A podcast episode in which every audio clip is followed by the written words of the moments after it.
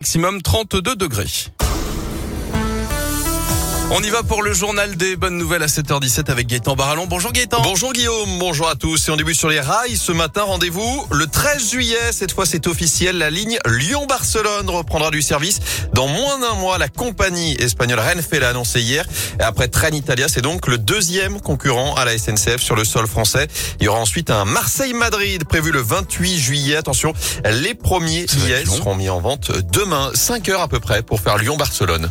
Oh, ça va. C'est pas forcément bien Ouais, plus qu'en ouais, voiture. Ça va. Donc voilà. L'ascension vous aurait pris plusieurs jours. Cette fois-ci, elle a fait l'aller-retour en quelques heures direction Chamonix où Hilary Gerhardi a établi ce week-end un nouveau record féminin. Cette américaine de 36 ans a réalisé l'aller-retour entre le centre de Chamonix et le sommet du Mont Blanc en 7 heures et 25 minutes. Wow. Elle est partie à 2 heures du mat. Elle est donc arrivée avant 9h30, pile poil pour le petit déjeuner. Et puis le cerveau humain a encore la de, l'avenir. Euh, Vous le savez, la semaine dernière, Guillaume, c'était la philo au programme du bac Oui. avec deux candidats particuliers. Le philosophe Raphaël Antoven qui a défié ChatGPT, son pro programme.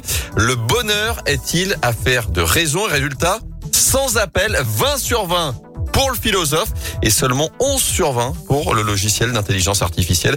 Comme quoi, il y a encore de l'espoir. Oui, alors attendez, parce que cette histoire d'intelligence artificielle, Oui, ça fait flipper plein de gens, je le comprends. hein. oui.